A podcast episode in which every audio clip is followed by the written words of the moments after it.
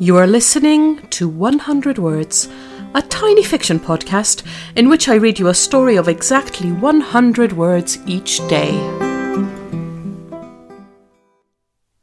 Episode 140 Tense. Most days she copes, gets through without breaking down. She puts one foot in front of the other, puts her head down, puts it all out of her mind, and she can almost, almost forget what happened.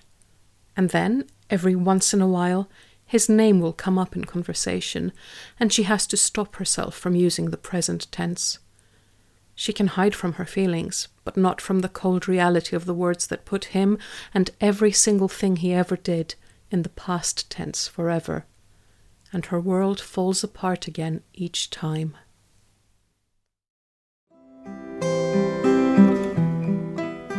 Thank you for listening to 100 Words.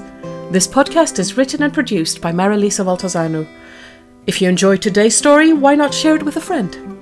Don't forget to tune in tomorrow for another 100 Words. Goodbye.